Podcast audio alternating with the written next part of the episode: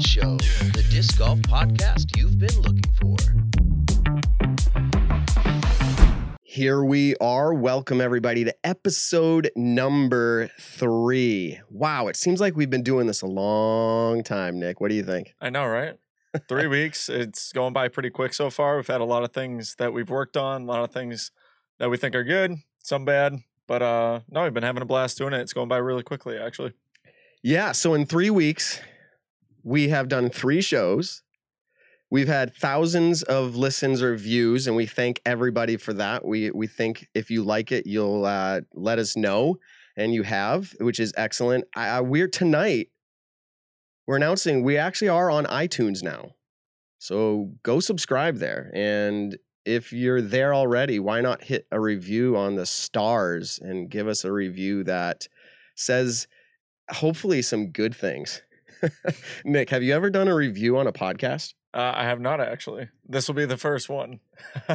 awesome. So now you know that it matters. Maybe the Yeah. next podcast, you know, we can I'm actually, gonna have to do that. yeah, we're gonna have to do that and get it up for you. So tonight, we're gonna be talking about uh, some relevant topics uh, because that's what we like to do here. Mhm. PDGA majors, which obviously includes worlds. We talked about that last week. How about the women's national disc golf championship? That's uh, honestly that's gonna take take us back a little bit in history there to understand that. Um, another topic, Nick, have you ever been hit by a disc? I don't think personally I have, unless I don't know. I'd I'd, I'd, really, I'd really have to think about that. But I know I've hit someone with a disc. Okay. So So we are going to be discussing getting hit by a disc. So that is going to be interesting. We did a poll over at Disc Golf Discussions, a Facebook group, and we've had over 500 responses to that topic. So we're going to talk about that. And then I think there's a topic we're going to talk about where people might just write us off right away. And Nick, you and I talked about this a little bit. The topic of which is harder, golf or disc golf? And we're going to define that, but what's your initial reaction to that conversation? Well, our little conversation that we had was about a 45 minute Skype call last night about it. So it's a very touchy subject. I think it's very hard to compare the two. But uh, my answer will come in about 40 minutes. Okay, yeah. So we put that up on our Facebook page, and we're going to try to put things up like that to give you a preview of the shows, also to invite your feedback to be a part of the conversation before we even go live. But if you're listening on the podcast right now, we invite you to come over to our Facebook page, The Nick and Matt Show, and join us live on Thursday evenings at 7 p.m. Um, just jump in, be a part of the conversation. We may actually respond to what you're saying live, and you'll end up on a podcast. Also, we don't want to miss out on this one cool fact that we've got Matt Krueger of UDisc. He's Mr. Mr. UDisc himself. Mr. UDisc. So we're going to talk to him. We're going to find out exactly what his title and role is there a little bit. But besides interviewing him, he's going to be our guest host tonight, joining in on the conversation. We've brought in um, really well known, and we'll even call him famous uh, commentators, and Terry Miller. Mhm. We've brought in the trick shot king, Simon Lizotte. Mhm. It, just amazing vlogs and podcasts lately. And Yep. last week, we even had the world's best disc golfer's wife. and Our- My best friend, yes, I was just gonna say, your best friend, Hannah, Um, Hannah McBeth. Hannah McBeth. And so, like, we've had a wide variety, and tonight we're bringing in Matt Krueger. So, um, let's just see real quick. Can you touch on just a little bit? We brought a topic up last week that got a lot of response, and it was on how much would you pay to The play disc golf? Pay So, to- like, yeah, you read through all the comments. Would you just like kind of talk about maybe what you saw and heard from the community? so I think talking about one of the things um, in that subject was we talked about free courses and pay to play courses, and we talked about eliminating free courses. And the reason we said that it wasn't obviously Matt and I love free courses, and it's one of the best ways to grow the sport is actually having free courses out there. We are only saying for the sake of argument, if there were no free courses, if every single course had to pay a certain amount, what would that be? So we did see some comments of people saying, you know, oh, free courses are the way to go. And there's to a point, I do agree with that. Obviously, pay to play courses could be, should be, in better maintenance and everything like that. But no, we did talk about that. Um, I said that if I was playing two special courses, I would pay kind of a significant amount of money. Like I said, for the Beast, I would pay fifty dollars for like an all day pass to play the Beast. And Järva, I'd pay a hundred bucks. It's, some of the other com- some of the comments that I got on that were like, "Oh, for him, money must not be an issue," or like, "Dude, I'm saying like."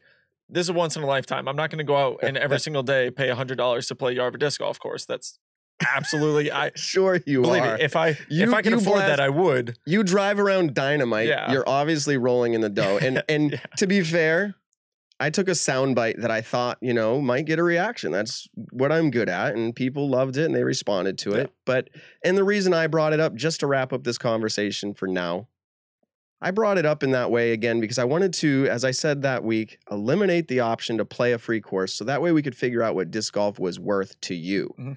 And the only way we could do that is by eliminating the free courses because otherwise everyone defaults to go, you know, where it's Just easier go play on the free wallet. course instead of the forty dollar course. Yeah. exactly. Okay, so what I'm going to do is go ahead and I'm going to bring up uh, Matt Krueger himself. Let me just get his audio set here. Okay, so we should be good. Matt, welcome to the show. Thanks for having me on, guys. Yeah, wonderful. So, can you tell us real quick? Uh, we have listeners and we've got watchers; they can see you, but like, what is your role at UDisc? Uh, not necessarily the history, but what is your role there? So, my current role is essentially I'm the lead Android developer, uh, and historically, I'm the person that created the app. So, it started off being just me. Uh, and these days, I'm the lead Android developer, and then, of course, um, running a business. That's probably half my job, Yeah. In addition to uh, the technical stuff. Wow. So, can I ask this question? Is it going to cause controversy? Do you like iPhone or Android better, or are they just two different platforms to you? I wouldn't say it'll cause controversy. So I like both. Uh, I personally use an iPhone. However, I'm an Android developer. Maybe it's sort of a weird juxtaposition, but uh, it Yeah. kind of allows me to have the best of both worlds. So I get to play with Android phones all day and write code for Android phones all day. But in you know when I'm done with my day, I'm pulling out my iPhone. Nice. Wow. If there's anybody to listen to on the topic of, of debate between iPhone and Android, I feel like it's Matt. Matt, Matt's the guy. It Awesome. might be true. There's been a few heated battles between me and my family and various friends over this, but in Oh the my end, I like both of them a lot for different reasons. They're Yep. just, it, it just depends what you're trying to get out of it, really. Yeah. And that's usually if you want to keep your friends, you kind of have to go down that road. It depends what you want to get out yeah, of it. it's it's almost like politics. Oh my gosh. Yeah. Well, we all love politics. And all I'll say is we don't want to bring politics into this show, but I want to say that besides saying love everybody, there's a serious issue going on in the world, in the United States, in your neighborhoods right now. And I Mhm. think everybody needs to pay attention and consider deep inside of themselves what that means to be motivated by love for you. Okay. So that's all I'll say on that. Let's move on to uh, Matt. You just was this planned? You went on Smashbox, and they're buddies of ours. I don't c- care calling them out. They they we can take some of their followers. They can have some of ours. But Yeah. you were on Smashbox last night. Was that already pre-planned before I invited you? uh, yeah, actually, two weeks ago, we reached out to them because we were, we had three big things that we announced this week. And so two weeks ago, we kind of had a target date for when we were going to have all this done. And I said to them, hey guys, uh, the first week in June, could we be on the podcast? Because we have some big announcements. And then you reached out, I think, last week, Yeah. right? Or maybe I can't remember, but Yeah. Nice. yeah. So so yeah, we did uh, jump the gun a little bit on that, but it's just good timing because there's a lot going on, and yeah, the disc golf season is starting again. So it's a good Yep. time to remind everybody that we exist. So so Nick, do you use UDisc? I do every single round that I play. And uh, I'm sure Matt, if you wanted to right now, could uh, pull it up and see how good you're playing lately. I, I, do you have access to everybody's stats if you want to? Well, I mean, you couldn't build an app without being able to see the database. So, I mean, yes, but it's not something I spend time doing. There's you know, too much, How- too many other let's see how this important things to doing. be worried about. How long would it take? And this is just a hypothetical. How long would it take right now if I said, "Hey, go find Nick's latest round for you, like where you are right now, practically"? Mm, five seconds. Wow. Oh my gosh. Okay, so that's cool. That's I'm not going to do it though. I want to focus. Yes. Focus up. Oh, by the way, Hannah Hannah McBeth says hello, Matt. Hi, Hannah. Wait, was she saying it to me, Matt, or that Matt? We're sitting No, side no, by that's, a, side. that's a good point, actually. So tonight it's actually the Nick and Matt squared show. Okay, so okay. There you that's awesome.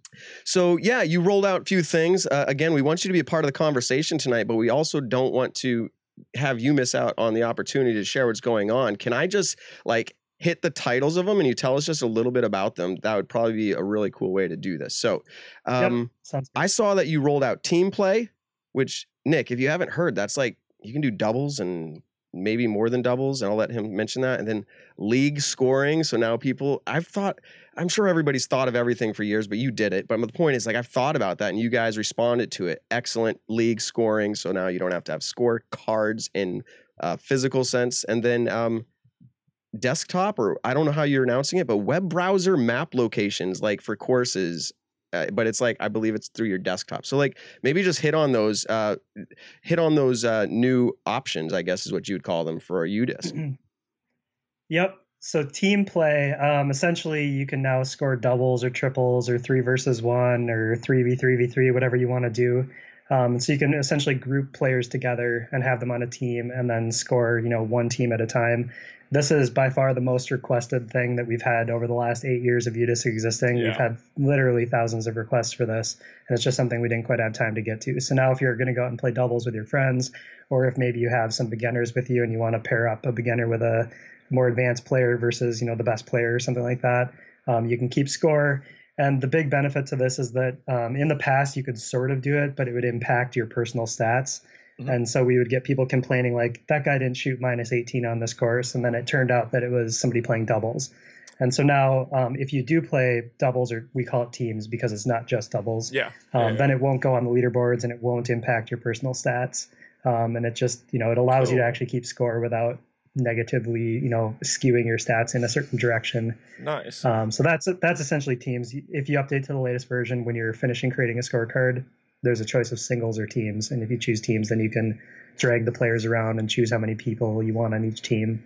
Nice. That's awesome. Yeah, I have a lot of um, more casual buddies who are getting really getting into the sport right now. So we've been going out playing all the time. But one of the things that we do is, you know, if I'm the odd man out, I'll usually play by myself versus two double teams, or there'll be eight of us and we want to score doubles instead of writing, you know, Nick, Matt, Matt, Seth.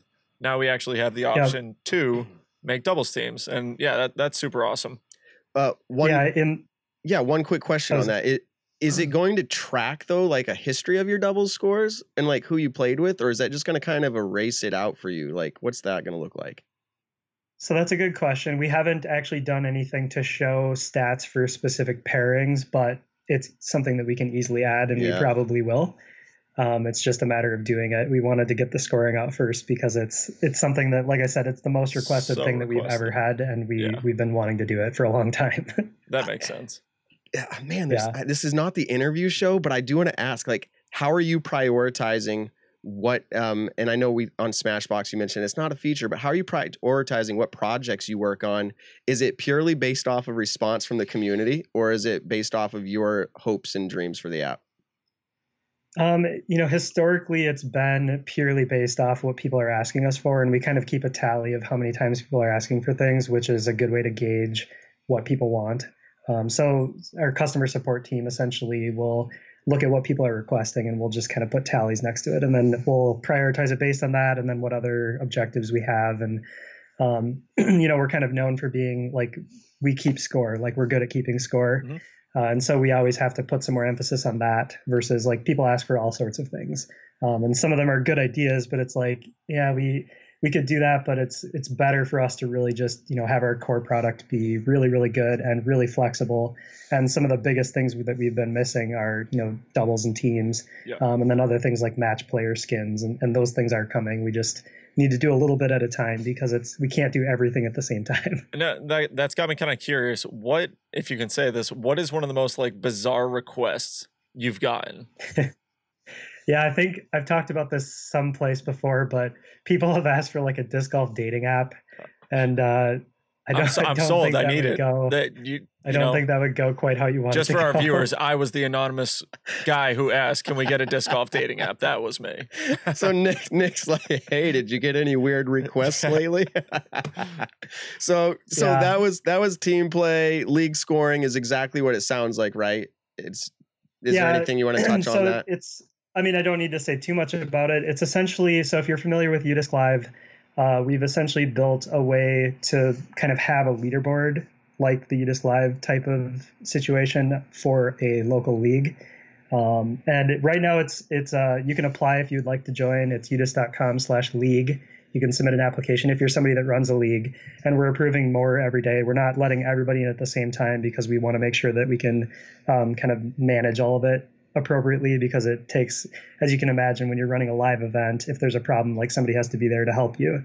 Um, and especially when there's more people learning it for the first time, we just need to make sure that everybody is having a good experience. So we're letting in a few people at a time, and today actually we just let in a whole bunch more. Uh, and so over the next few weeks, we should ramp up to a few hundred leagues, I would Wow. think. Um, so So we're, we're working on that. your your buddy, you give him a shout out, Josh, right? Your partner over at UDisc. He just he just commented with the uh, apply to run your leagues uh, URL. So shout out to him. Um, Thanks, John. Yeah, and then uh, we see a lot of other people commenting. Again, if you're listening to this podcast Shout later, out Wes. yeah, shout out to Wes over at uh, Underground, Discraft Underground. Um, but yeah, if you're listening to this later on the podcast, always feel free to join us live if you want to have fun with the conversation and let us know what you're thinking. We've got people all over right now joining in to say hi. Um, so, and then finally, desktop. Is that what are you calling that? I, I called it the desktop or web Well- browser, or what are you calling that? Where you can check out courses now um, in a different way. So what we've done is we've finally built a website for you to be able to access the course directory that's in UDisc. So traditionally, you could only view courses in the app, and that's great. But sometimes you're on a computer and you want a bigger screen, or you want to be able to, you know, plan a road trip or something, and, and it's just a little bit easier to do when you're on a computer. So we built a totally custom experience uh, that is you can make it full screen and have a really huge map of the whole world and see like all the courses within you know five states or something on one map um, and, and it clusters when using layout so you can see like the whole world. Uh, and you can search and you can look at course conditions and reviews and ratings. Uh, and actually the leaderboards from the app are accessible now on the web. So really what it is is it's just a way to view all the all the rich course information that we have in UDisc the course photos are even there um, and you can do some searching and things like that so that you can easily find you know courses that are in your area and sort them by rating. Or if you're planning to go to a different city you can search for that city. It'll show you all the courses there and then you can sort them by rating and choose where you want to play. Um, it's just it's kind of a natural evolution of the of the whole thing. So we've got over 10,000 courses in the directory and now it's all available on any device with a web browser. You don't have to be using the app. Yeah, like this is incredible the day and age we live in. Obviously, you had to do the work to put this together. And so when I say this, there's no slight to that at all. But the crowdsourcing, how amazing is it to work in a generation where you can like procure all of this information and it just builds and you've created a way for them to do that. And now you have all of this. You go, hey, I want to build this platform online where we can see it all and have pictures and ratings and filter. Like it's really It's amazing, amazing. right? Well, and to your point, I mean, crowdsourcing, that's really how UDisc became what it is from the very beginning. Mhm. So I, I seeded, I got ex- this guy, Derek Ton, who is a very prolific course director, sorry, course collector. Um, he gave me all the Minnesota courses that he had um, curated himself. And so I put those in. And then I was able to personally curate a few other states around me. Um, but then after that, we opened it up for crowdsourcing. And that's how the directory became what it is just people contributing and telling us about courses. Nice. Um, yeah. And it, it's pretty cool to see what it's grown into from the early days of. We actually just put an article on our blog the other day. Um, so Alan Risley, AJ Risley's dad, he's the guy that made the first course directory for the PDGA. He made like a printed course directory that he typed on a Commodore 64 and sold them for five bucks at a tournament. Um, that was the first course directory. I think it was in the early 80s. Um, and it's just really cool to see like that was also crowdsourced you know people were actually Yeah. mailing him in the mail like here's a course like here's where the course is here's how to get there here's what kind of baskets Can it make has the directory? and so it's kind of right exactly? Yeah. and before we get before we finish this topic i just i need to give a, a huge shout out to uh, luke houserath and tyler massey uh, they are the other two full-time employees at UDisc Um, Tyler is the one that built the entirety of the online course directory, and Luke built most of the league stuff that that we're just launching. Um, and those guys have been really just killing it. They're awesome, and we have been loving having them as additions to our team. Nice. So it's not just me and Josh anymore. There's four of us. nice. So you said this started up about eight years ago. Is that what you said? Like just you Yep, disc in uh. March, So March so- of 2012. Yep. nice. So eight years ago, you pretty much you thought of this idea that potentially other people were thinking about, but you actually acted on it. You came up with this idea. You came up with probably the best disc golf app that anyone could have asked for, especially when it comes to live scoring, when it comes just scoring with your casual buddies, the stats that go along with it. Like Matt, we always call him Statgram. You know, he he's a fan of stats. He loves that kind of stuff. And so you came out with this app, you know, eight years ago. And now you're the live score for PDGA major events. Like, did you see this vision kind of like when you started it, or was it more you just wanted to help out the community a little bit and where it goes, it goes?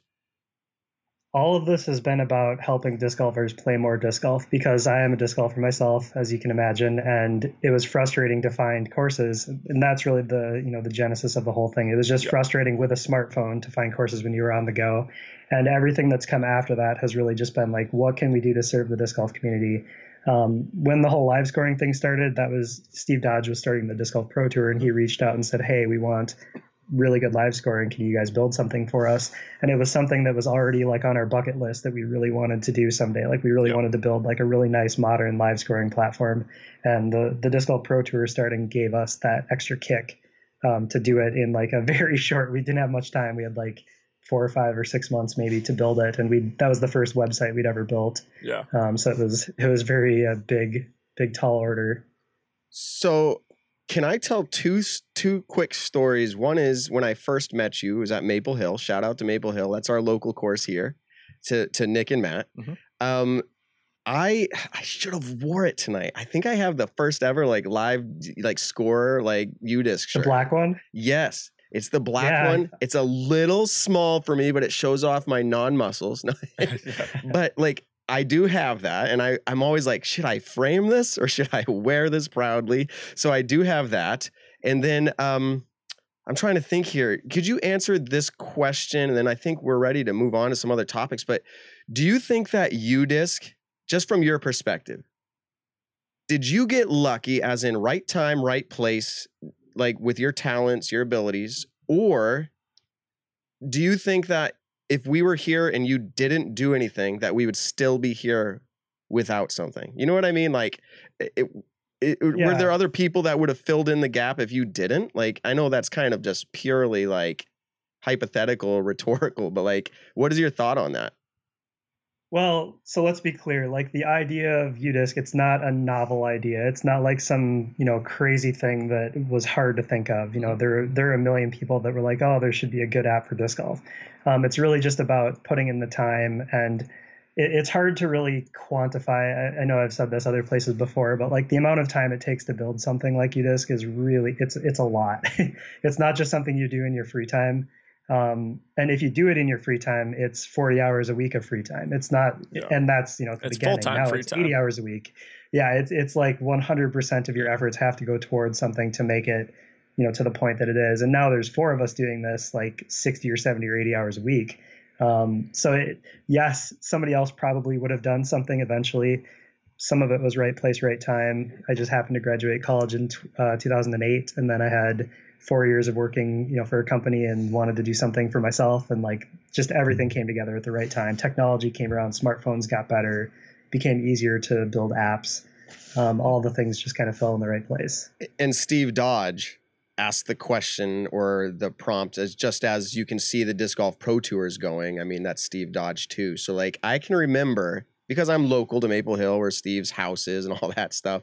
I remember him going, "Hey Matt, do you do you know of any apps that like I could track stats with?" And I'm like, because as Nick said, like I've gotten the nickname before for being Stat Graham, um, and and so just because I like talking numbers and details. And so I really appreciate your app. And I said, well, I found this like golf app where I can track each shot that I throw. Was it on the fairway, off the fairway? And it was like a golf app, very rudimentary.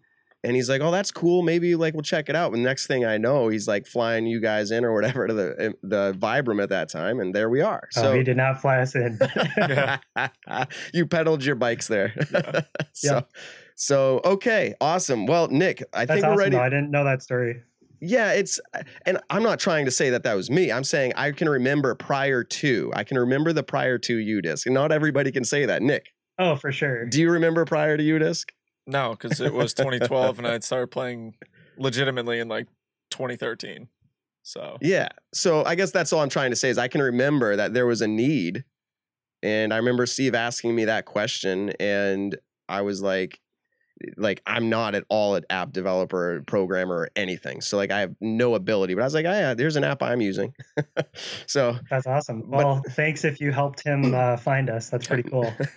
I don't know. I was surprised when he did. I was like, wow, there's someone out there who's going to develop this. That's pretty cool. So that's really neat. So, Nick, I think we're ready to move on to the next topic. What do you know that's relevant to the news world today or even of last week? Give us an update. World Championships are pushed back. Spoiler alert, I'm sure everyone in the disc golf world has seen it by now, but Worlds have been pushed back to 2021. So all majors this year, except for potentially USDGC, are now pushed back. No European Open, no Worlds, um, no US Women's DGC, but there's a potential for the US Women's National Championship. Is that, I think that's what it's called? Yeah. So, the potential, it's been announced the Women's National Disc Golf Championship. Now, interestingly enough, did you see after Worlds was announced canceled because it was that crunch time Mhm. June 1st? Did you see anybody? Uh, Paige Pierce made a post, and I don't know if others did, but that's one Yep. that I saw. And she was, I'm just going to summarize. I don't need to put words in her mouth, but she more or less said, like, can't we push this back? Like, let's have it. I don't know if she said, let's have it in December, but that was the feeling I got. It was like, let's just push worlds back. Like, by then, maybe everyone can travel and we can do a world championship. Mhm. The PDGA website, after I read it, said ultimately, and it wasn't in response to Paige, but they had obviously done their due diligence. And it pretty much said, like, worlds takes like it, you can't just pull off worlds in two or three months and do it right and so even to push it back like that's going to be an issue Mhm. um, and i can kind of say that firsthand we're not running worlds but like at kids disc golf we run the us national for juniors and we plan that from the day after last year to the next year it's a full year event so um, but yeah it's all the worlds are pushed back including no majors at all so well that's not true there was going to be no major for women if that Yeah, was the case For women, yep. So- United States Disc Golf Championship is still at the moment potentially a go. But So yeah, so yeah, right. And I saw that too when I was reading USDGC. Okay. They keep alluding to they don't want to say like for sure, and I understand that nobody can. But like that event is supposed to happen. And so what we saw, and this is what I brought up Paige. we saw women commenting on there asking, saying, like, can't we have the women's national or US women's like potentially open up a women's female pro open field for the USDGC, which I thought was a great idea. Obviously, there's a ton of time and planning that goes into that, but I mean, right now it's June and that event's not till October. If that's something where if the USDGC is planning to go on, then they should go on with before the women's national was announced, but they should go on with the thought of let's add the FPO side to this. And that seems like the direction that it's going right now. I kind of briefly, as I was at work today, briefly just read up on the women's nationals held at Winthrop alongside the USDGC. Um, I think the last time that it was was 1999 and 2000. So it's been just about two decades before that event's been held.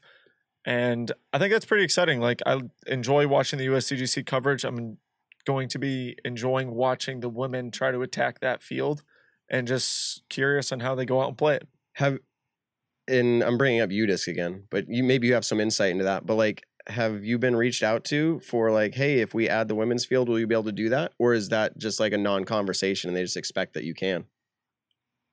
Um, I think it's closer to the second thing you said. So essentially, um, we're scoring all the PDGA majors. Uh, so we haven't officially talked to them yet today. I probably should have done that before this podcast, but I think it's just assumed that uh, Yeah. we will be scoring that. Nice. yeah. So cool. Yep. Um, so how long have you been playing disc golf, Matt? See, I started really seriously playing in about 2006, so 14 years now. Um, I did play in 1998 when I was 12. I played a couple. I played like four rounds because a course opened half a mile from my house, and somebody told me about it, and I played a few times, and then didn't play again until I was in college. But Okay, so while. you and I, so we have the same names. And I don't know, do you like stats or is that just something that's getting applied to you because you do UDisc? I mean, stats are fun. I definitely Okay. think they're fun. Uh, I like math. I wouldn't say that like I'm that great at stats, honestly. Um, Josh is definitely the the stats genius. Nice. Um, but yes, I do So- very much enjoy looking at my stats and like using them to improve and things like that. nice. We we've just I'm just finding what we have in common. You work with your business partner and I named Josh, and I work with my business partner at Kids Disc Golf named Josh. I mean, it, it- how many kids? Do you, how many kids do you have? Just one. Okay, well I've got four, so if anything's to tell you anything, I feel like I'm feeling I'm being pushed out of my show. I mean, maybe it's going to be the Matt and Matt show next week. Who knows? Oh, it's fine. okay, so I just before we move on from the women's national um, championship, I just feel like, and maybe I'm stirring the pot for no reason, but I feel like USDGC has been very tight with their event always. There's always been this cry like, hey, maybe we can have like a women's field or a or like a play-in field or like an AM division. They're always like, more or less the way I see it is they're like, no, like we're just gonna make this. It's one division, one championship. That's what it is. Mhm. Do you think that played into not calling it USWDGC because there was concern that it would appear that they created another division for the event. And so instead they're like, we'll call it Women's National Championship. You know what I mean? So like, and they, I, I get there's the history there. So like, they're like, hey, it's historical. Like, let's change it back to that name. And also, one other point, and I'm going to let you comment, Nick, on this is like, Kristin Tattar would be the defending champion and she may not be able to make it and so Yeah. like it's not really it's it's not a matter of fairness i suppose but like that's part of it i'm sure too I think that yeah, I mean the whole name change with it. I don't know if it's necessarily they don't want it to come off like they're the ones who started this up, but it I don't know. It's kind of weird. Um, hopefully Kristin will be able to, and all the Europeans, the Estonians, everyone will be able to, um, come overseas and play this event. Obviously, I'm sure if it was the U.S. Women's DGC, Kristin would love to come and defend her title, but I think at the same time, that's like every single tournament. You know, some people don't go back to the same tournaments every single year. Obviously, being a major, though, you want to get the highest caliber of players to it. So I think if travel bans lift and everything like that, you'll see a lot of players from over the pond coming back and checking it out. yeah so us women's is supposedly going to have a major if that happens i mean they announced it that's their plan they're going to shoot for that so I think it was confirmed that it's a major. I, th- I read that somewhere. Yeah. Cool. Yeah, the PDGA obviously has a vested interest in some way to pull off any event that they can. I mean, if it makes sense to do it, meaning with the guidelines or state regulations, like I believe the PDGA, it's in their best interest to run as many events, big ones as they can. So if they're able to pull this off, it's obviously, I think it's going to behoove them. It's going to be Yep. good. So I'm just uh, looking through the comments really quick, just people commenting live. And uh, this is someone that I know, Nick Goodman, asked. Question for you, Matt. Um, will there be a UDisc update where the putting slash accuracy practice can be an actual game? It would be sweet to play against others for rankings. So pretty much, I'm what I'm getting out of that is: is there going to be a game involved in UDisc when it comes to putting? Kind of like the Perfect Putt 360, I guess. That's generally what I'm taking. Yeah. I guess I didn't mention before, but uh, when COVID 19 kind of took over the world, we pivoted from what we were, were originally working on and we decided to build some tools that were good for social distancing since people were putting at home Mhm. and you know not able to go to the course. So we actually did add a putting practice mode and an accuracy practice mode into the app. So that already exists. I think what he's asking is is there a way to like, you know, compete directly against a friend Yeah. um, to see who's the better putter. And we haven't really um, thought through like what we're going to do more with that, but there already exist leaderboards for the putting practice and the accuracy practice. So if you go to the more tab and click leaderboards, um, you should be able to look at leaderboards for putting and accuracy. And then there should be a filter to filter it with friends only. So you could theoretically right now have all your buddies go and do putting and then see a leaderboard of who's the best for that day Oh, or that week or that month. Cool. So it I- sort of exists. Yeah, I um, didn't even know that. That's awesome that that even exists in general. So Nick, that hopefully answered your question. And uh, he said the accuracy game accuracy game has been a great has been great too. So Awesome. Awesome. Yeah, it's, it was quite fun to build that. It was kind of, I think Josh just kind of was like, yeah, we should have an accuracy thing after we did the putting thing. Putting was kind of an obvious, like Yeah. everybody's putting right everyone, now. Let's yeah, make a way to, exactly. You know, help people putting. And Josh was, we should have accuracy too. And it was like, okay, that's great. How are we going to do this? And I'm, cu- I'm curious how good pick- stats are going to be with Circle One and Circle Two putting after the COVID nineteen when we can get back to the Pro Yeah. Tour and everything like that. I'm I'm very curious. I've never been like too into stats and everything. Obviously, I want to know what I need to work on after a tournament, but I'm pretty excited to see how the top ten players are going to come out of COVID nineteen. So Yeah, that's maybe one other thing to mention before uh, we get too far away is that UDisc Live is back this weekend uh, on Saturday with the Minnesota Majestic. sweet. Um, and so James Conrad, Kevin Jones, Paul Ulibarri, uh, who, Who just is had the sickest Catrina trick Allen. shot video, by the way. Yeah. Did yeah, you was see awesome. that? Yeah, Did you see I, that? I meant to Field text you about it. I wish we could have gotten actually Okay. a video in this, but Well, Everyone, go check out Ulibarri's trick shot video that he did. It's insane. I don't want to spoil it, but it's Yeah. fire. We can describe it for our listeners though, because even if we pulled it up, if you haven't seen it, here's what he does, right? He throws it through two field goals. So that is, I don't know the exact distance, but that's what, I think it's over- 350? Yeah. Or is it, it's somewhere in there, right? It's 100, or what would it be, 150 yards? Do you know? Do you know? yards, right? What is it? Or 120 yards. 120? 120 yards. Yeah, because I think each steep. each end zone's ten yards. So yeah, it should be like 120. So what's it, This is a disc golf show, Yeah. everybody. We don't play football or I'm a very Yeah, skinny guy. I was never really into football. But here's what he did. He threw it from behind one field goal. So picture that the length of the field, and it went through the other field goal. First of all, try that alone. That's impressive. Then he did that not only like that distance, but accurate enough that it went into a basketball goal on the backside of the far field goal post, and it went in. I don't know how many tries he did, but regardless, you'd have One to try. try. What? I'm, I'm just Oh, you you would have to. I was. I thought he had insider information. Um, you would have to try a long time to make that happen, regardless, or just be really good. So Yep. maybe that's what it was. So, what we're gonna do? Um, actually, you know what? I ha- I want to move on, but I'm Stat Graham. And I want to ask one more thing. I was at Maple Hill, and you're going to hear Maple Hill come up all the time, people. That's Yeah. our local course. But I was at Maple Hill and I was throwing a hole, and I said, Man, I wonder how hard this hole actually plays. Is there a way for you, not that you guys do it or you curate it, but like, could you look at Maple Hill, hole four, everybody that's played it? Let's see what the average is. Like, everybody.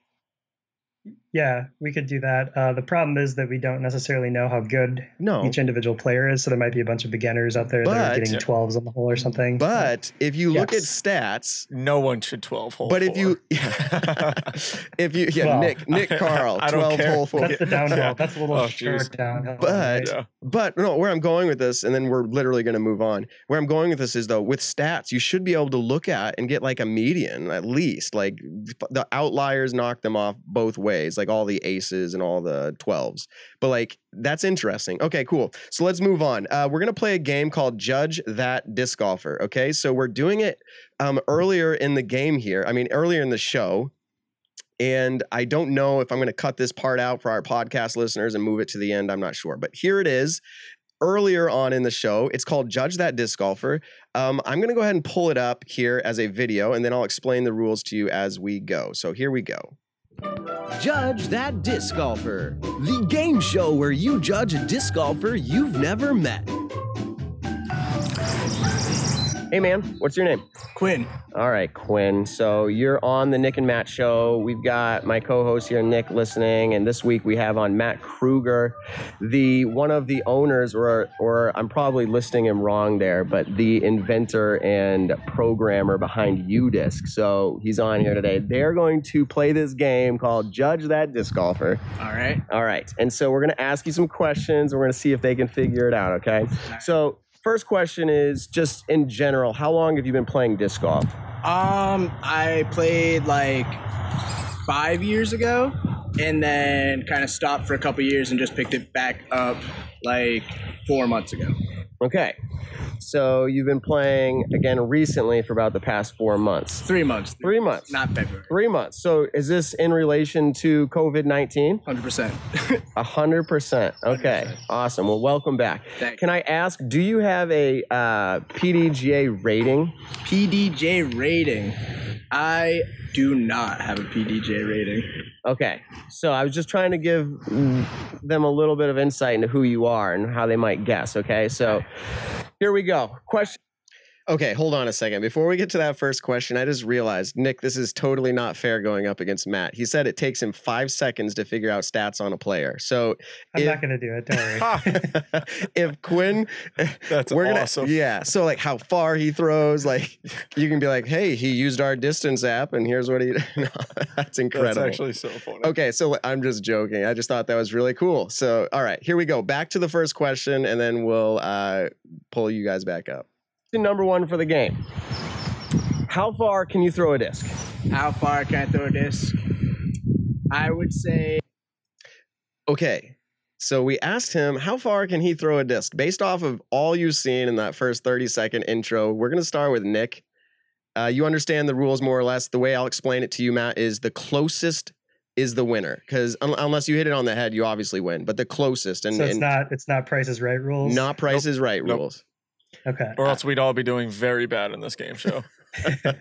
One dollar. okay. So Quinn said, we said, how far did you throw? So Nick, what is he going to say based off of what you know about here? And I can actually pull it up so you can you can still see him there. So Yeah. we're judging him right now. Yeah. We're judging him hard. I feel how so bad saying it like that. Yeah. We're not judging how you. far do you think he can throw a disc? I'm gonna say 300 feet.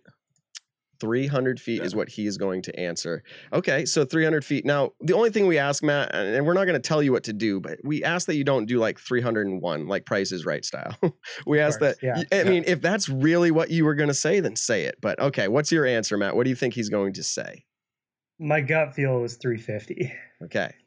So that's pretty close to what we've been guessing for most players because He's been checking the stats. he's been checking the stats. Okay, here we go. I'm going to pull it up. Let's see what he answers. It, my distance driver, I could throw about 150. Okay, 100. Huh. Wow. Oh man. We're Well, I laughing. guess Hey, went next. Not gonna lie. So every single week we've kind of like we've gone over just about every single week with how far these players can throw. But oh my gosh, they're the most honest people that I've ever watched. Because like the first week people were like, Oh, I can throw like 225 or like 275 when normally I go out and talk to people and they're like, Yeah, dude, I throw 360s, 585 feet. Check it out, it was awesome. I'm like, all it's, right. a, it's a really interesting social experiment It because is. my mind I was going straight to the whole internet distance thing and I was thinking he was going to say like 400 or 450 or Yeah. something but he actually was super honest because you were in It's- person yeah. I it's incredible. This is a great topic because we've experienced this 3 weeks in a row now Yeah. Where we're all guessing like this is what he's going to say and they're very honest. So we found also that people are basing it off of the length of a hole. Like that's how they're determining because I've asked them. I said, "How do you know?" Um, all right, so let's let's continue on here. Um, we're going to ask him question number. Oh, by the way, that point goes to Nick. Okay, so here we go. Question Very number bad, but 2. 150 feet. Yes. All right, awesome. Um, what is your favorite hole? You just played Maple Hill. Can I ask what layout you played? We played, we did red, white, blues. Okay, so Glory. Old Glory. Yep, we did. Okay, so what is your favorite hole that you played today? My favorite hole, ooh. Okay, so this is where I have the advantage. I don't know how much you know I mean, Maple Hill. I've played Maple Hill like four times I've been Yeah. there I've only been there like two separate trips but Yeah, yeah. yeah.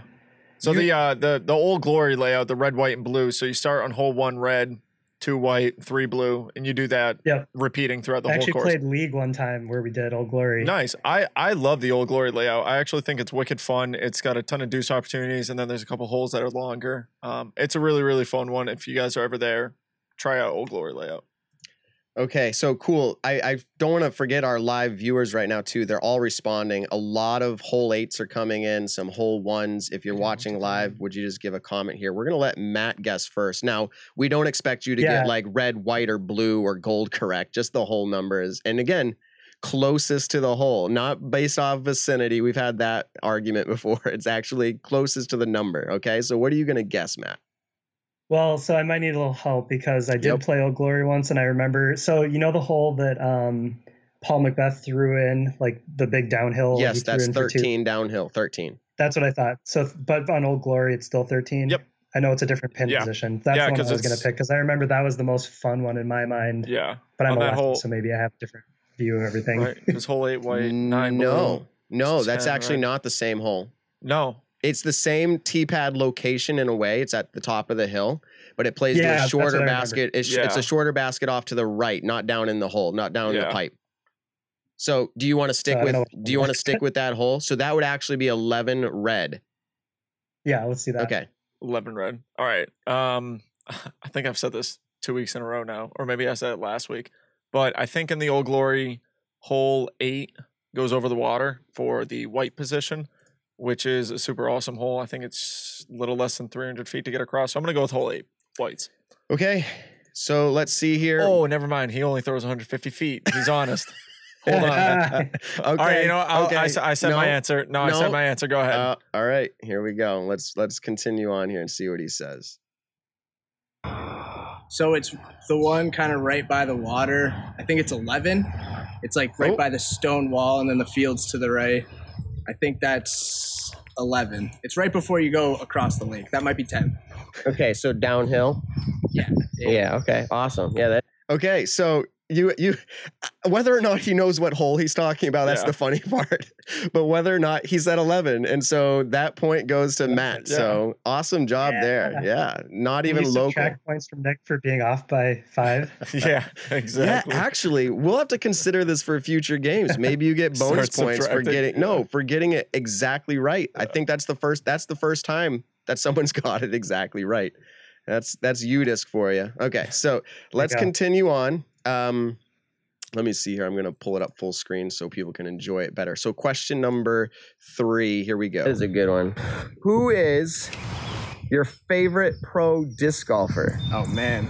Um, Okay, so who is your favorite pro disc golfer? Um, does UDisc have a profile option? You think I would know that as a player, like where I can create like a profile, like here's my favorite disc and players, or is it just like discs? No, there's nothing to Okay. like say who you like. Yes, not yet. Okay, we're just making sure. You said you wouldn't cheat. No, okay. So um, My hands are up in the air. yeah, no, I'm just I'm just messing around. Um, so is it Nick first? Yeah, I think it's my guess. on Okay, this one. so Nick's guessing. Who is he going to answer as his favorite pro disc golfer? it's so hard because every week I just want to say Simon because he's so lovable, especially up here in New England. Um, but I'm gonna go with something different this week. We're gonna say he looks like a Drew Gibson fan. Drew Gibson. He's now you're just drawing Yeah, names not- out of a yeah, hat. exactly. okay, so Drew Gibson. All right, so uh, Matt, what, what are you thinking? Um, Well, so uh, this game is called Judge That Disc Yes. Golfer, and judging on his body language and the fact that he didn't quite say PDGA or understand what that was, I'm gonna guess that he says he doesn't know any pro disc golfers. that is Bold strategy. yeah. Did this happen? What week did? What episode was that? We're only in episode three. Was that the second week? It was with Hannah, right? Yeah. Okay. So no, uh, no professional or no favorite pro, and Nick said Drew Gibson. So let's go ahead and see what he answers here. I don't know any by name. All right. Okay. Shamefully so. no, it's not shameful. We're glad you're able to share that. I was waiting for this to happen, and I'm sure, or I hope we just stumped you, Nick. I hope Yeah. Matt Krueger just got a point on you. Wow. so somehow That- Man, Wow. this is prescient. What is going Yeah. on Holy here? cow. wow, I just like read the future. I said, I hope this is what Yeah. happened. So that's two points. That's two points um, for Matt. Yeah. Do you have a point now? I have, I have one. Okay, keep I got track of your first one. points. I'm running the Two show here. Okay. Uh, here we go. Two to one. Matt's in the lead. Here we go. Question number. All right. Four. Um, how many discs are in your bag? Do you carry? Can I count? You can count. All right. We'll count real quick. I'll even show the bag off too. Nice.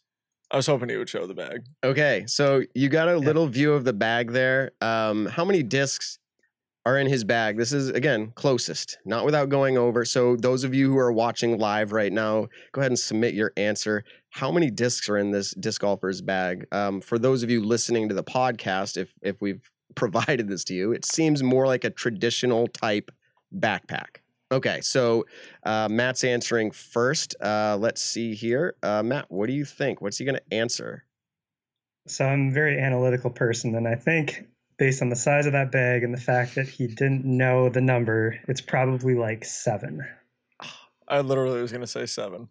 This happens. Yeah. This this happens every Like, week, Nick. Whatever just you're going to say, just- somebody's going to yeah, say Hannah did the same thing. I think in And two Simon. different answers. Yeah, and Simon as well. every week. Um, actually, a lot of the people commenting right now are going double digits. So I'm gonna go with one of theirs.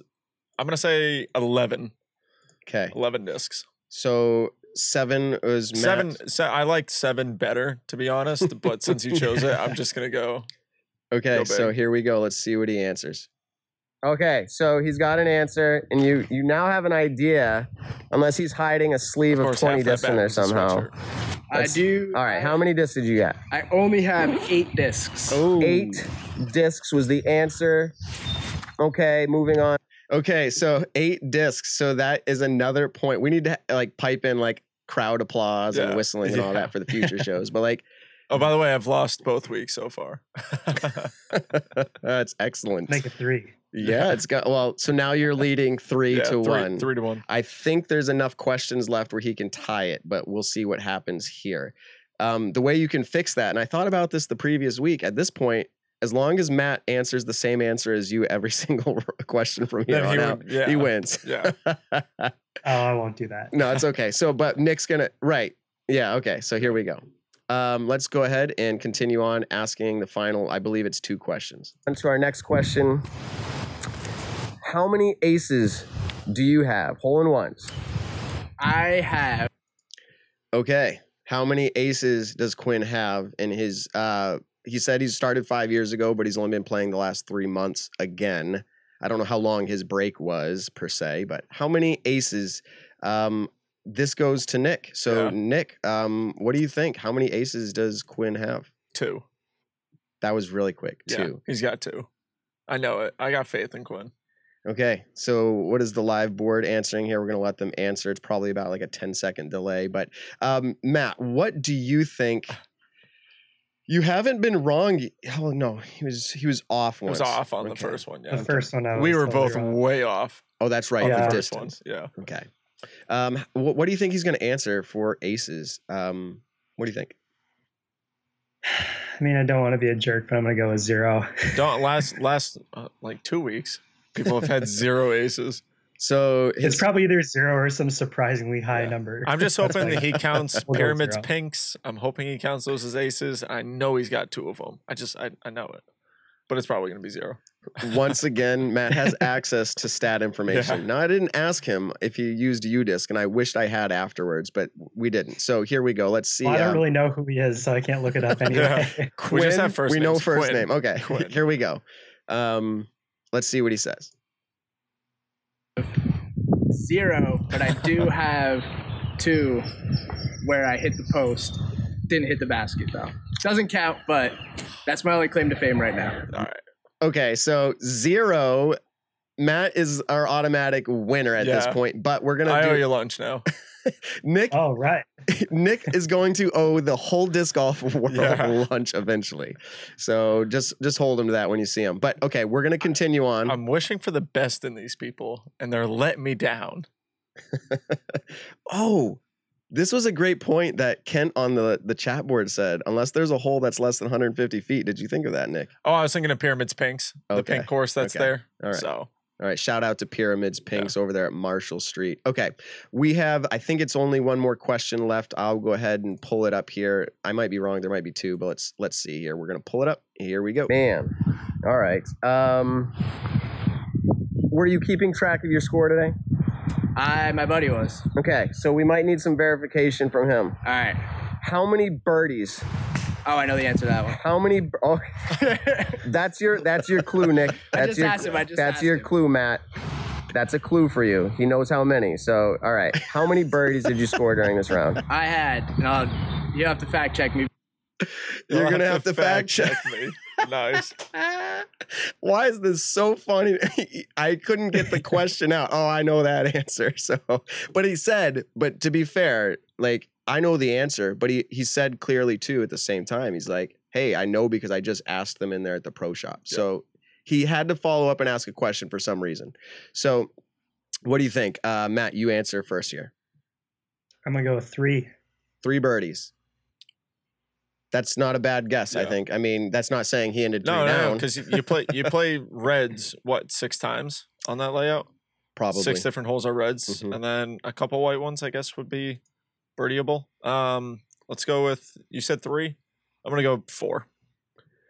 Okay, so that's uh he's hoping that it's four or more, and you're hoping it's three or less. So, uh, well, he, Matt's already our winner. Yeah, so, yeah, but Matt here we go. won, Let's see what he said.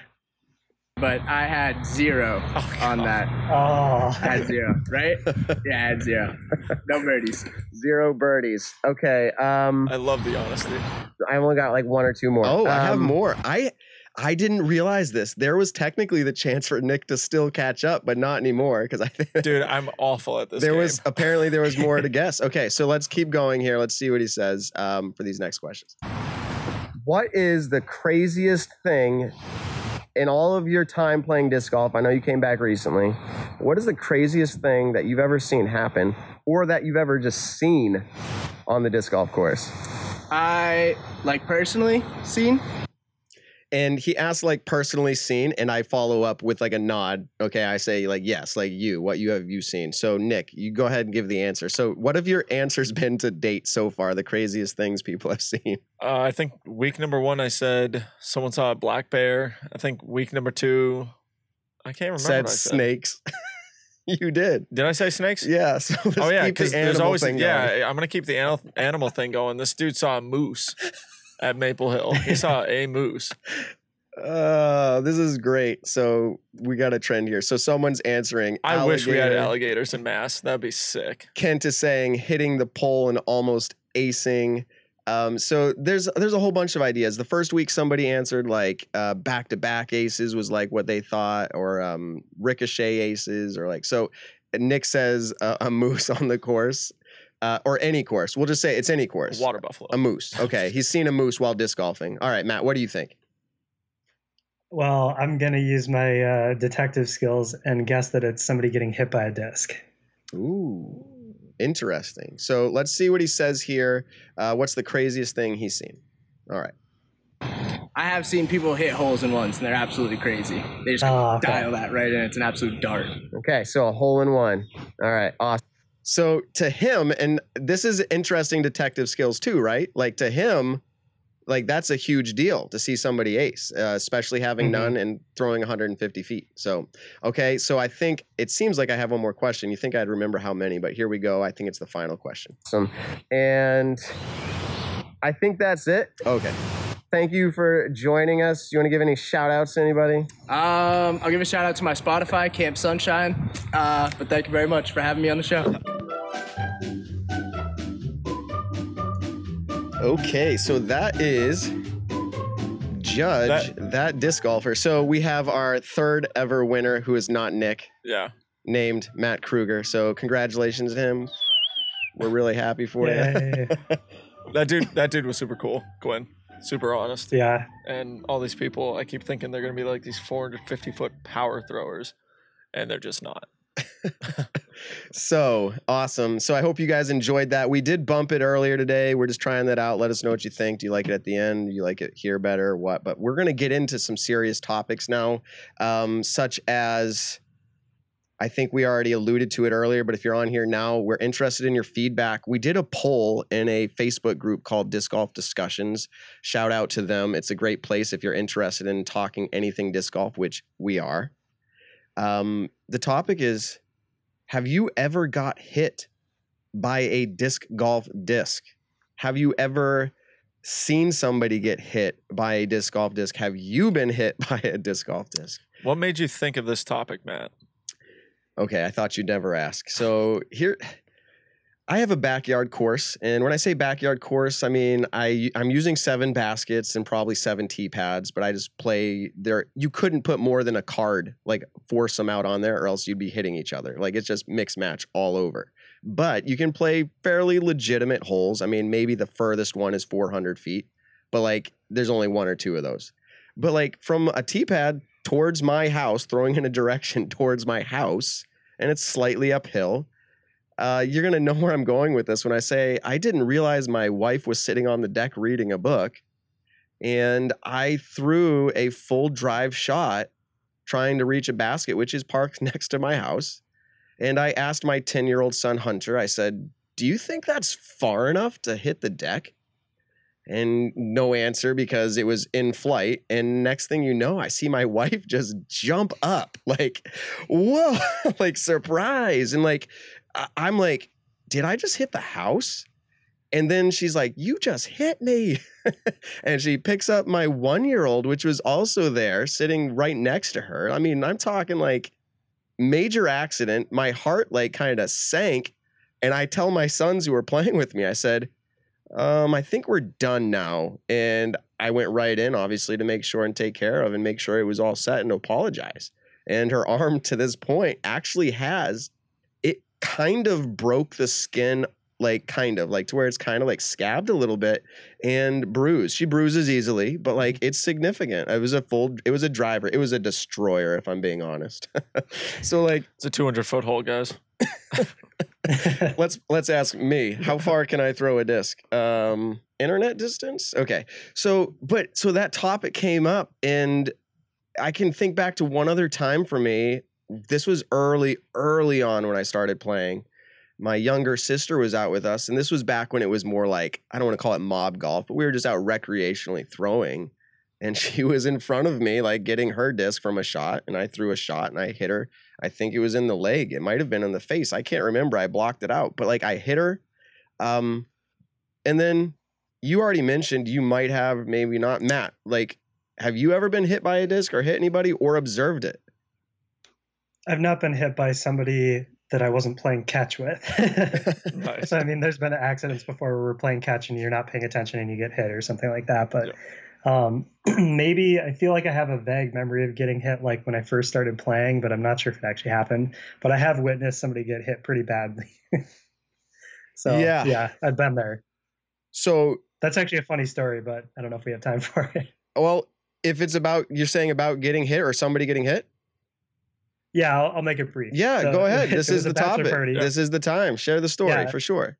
Sure. So I was uh, participating in a bachelor party. It was at Blue Ribbon Pines, and we were almost done with the course. And of course, there was some alcohol involved, and a guy on our card who wasn't very good threw a full-on drive like as hard as he could, and he just let it go early. Like it wasn't a grip lock; it was the opposite. Like he just let it go really early, and he just cranked this guy who was like only a hundred feet away, but way off to the left. He just cranked him in the back of the head Oh. and like maybe his neck. And I remember what we did. We like we handed our friend a beer and we said, "You run over there and you give this to this guy right now." And the guy, Nice. he was like gonna he was gonna punch him, and he gave him the beer, and then he was happy. Nice. this is actually going to play into the topic. Like, we're going to actually ask that question. We're not there yet, but like, what do you do when that happens? Like, what happens? And for me, like I said, I was kind of like, I'm done playing disc golf. It kind of ruins disc golf in the moment. Like, it just flat out makes Kills- you kills feel the mojo. yeah, you're Yeah. just like this. This is horrible, and we're actually going to listen. Um, actually, I should go ahead and uh, pull that up for us here.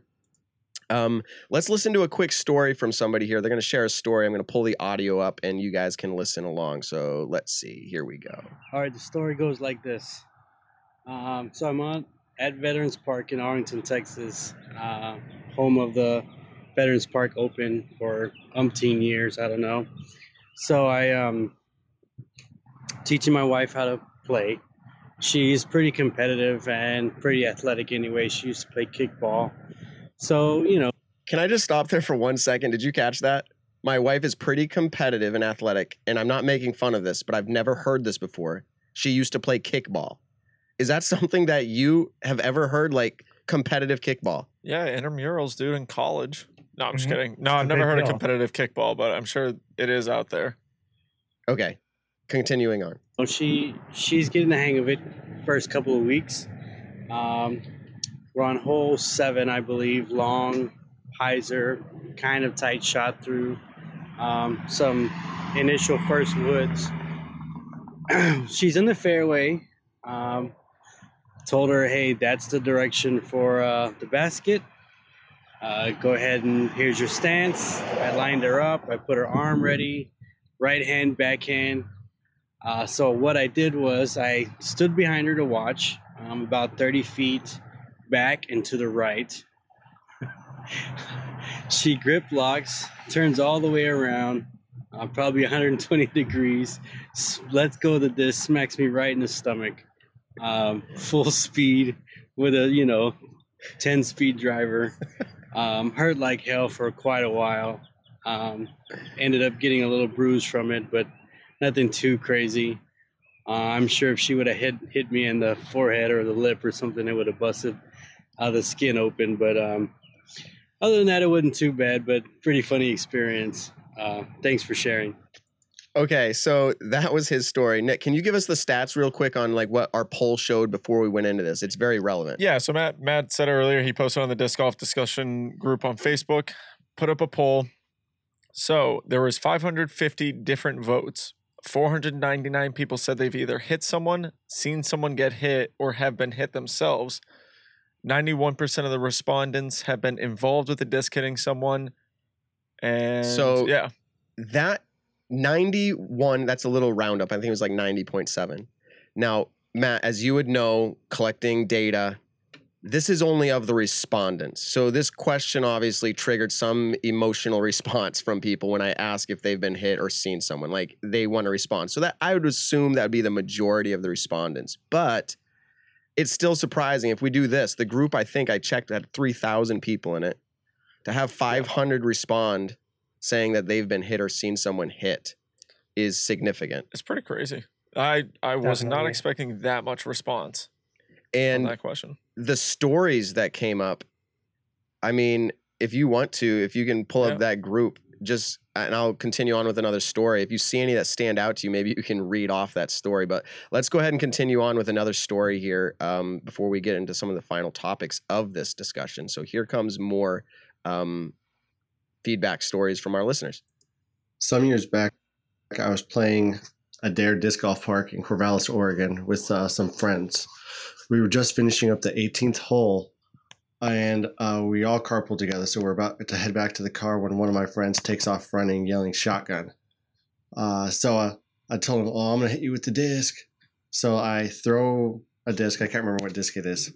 Uh, he's probably like 200 feet out, and I throw it on a just a hyzer line, not thinking I was gonna hit him uh, it pegs him in the back of the leg, and uh, he kind of does like a face plant onto the ground.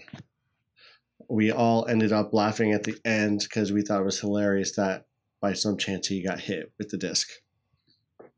Hey, Okay, so this is I'm just trying to illustrate the different types. You had already shared one, Matt, like bachelor party or whatever it was, guys timeout, and then you had this other guy say like he's teaching somebody, and I saw a lot of respondents about like, hey, I was either teaching a kid or I was teaching my wife or significant other, and they do that, and then like this guy just shared like straight out like I told him I was gonna peg him as he's running for the shotgun to get the front seat, and he did. So there's that type of situation too. Um, so Nick, you're continuing to look. I'm going to pull up another story yeah, here. well, I, I got one really quick. This okay, kid, what was interesting? Yeah, one of the kids, Alex, he just wrote freak accident, do grip lock the backhand and threw backwards. And then he sent a picture, seven stitches, right, right between the eyes. Ugh. Seven stitches.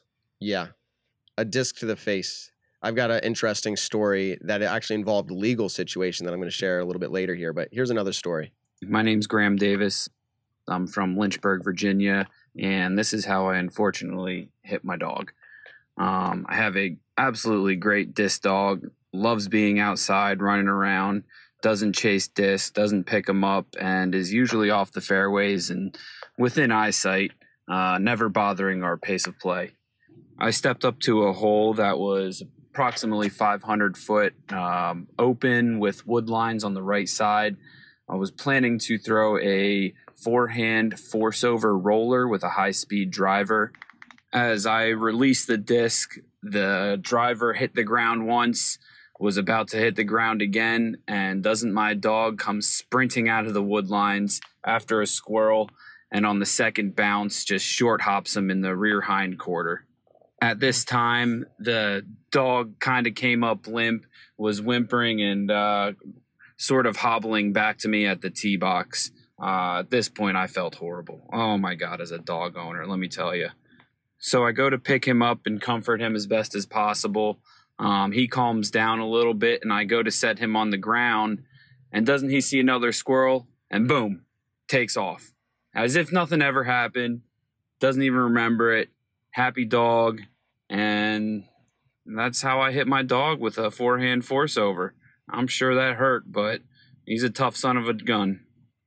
Tough son of a gun. So that's another situation, right? Hitting an animal or a dog. And I unfortunately raised my hand that I have hit a dog. And I can tell you, an errant shot hitting a dog is another like heart stopper. Like it's Yeah. just like the worst thing. Can you relate?